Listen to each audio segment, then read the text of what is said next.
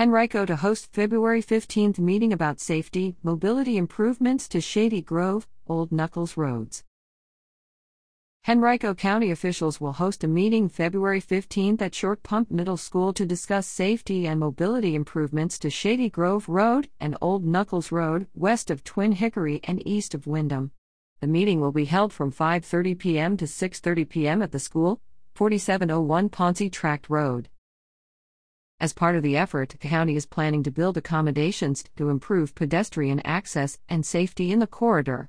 The $2 million project is expected to begin in the spring, but first officials want to receive input about evaluating and designing bicycle and pedestrian improvements along Shady Grove Road from Nuckols Road to Old Nuckols Road and on Old Nuckols Road from Shady Grove Road to Lenmore Drive evaluating and designing a roundabout at the intersection of Shady Grove Road and Old Nuckols Road, evaluating improvements to pedestrian signals at signalized intersections.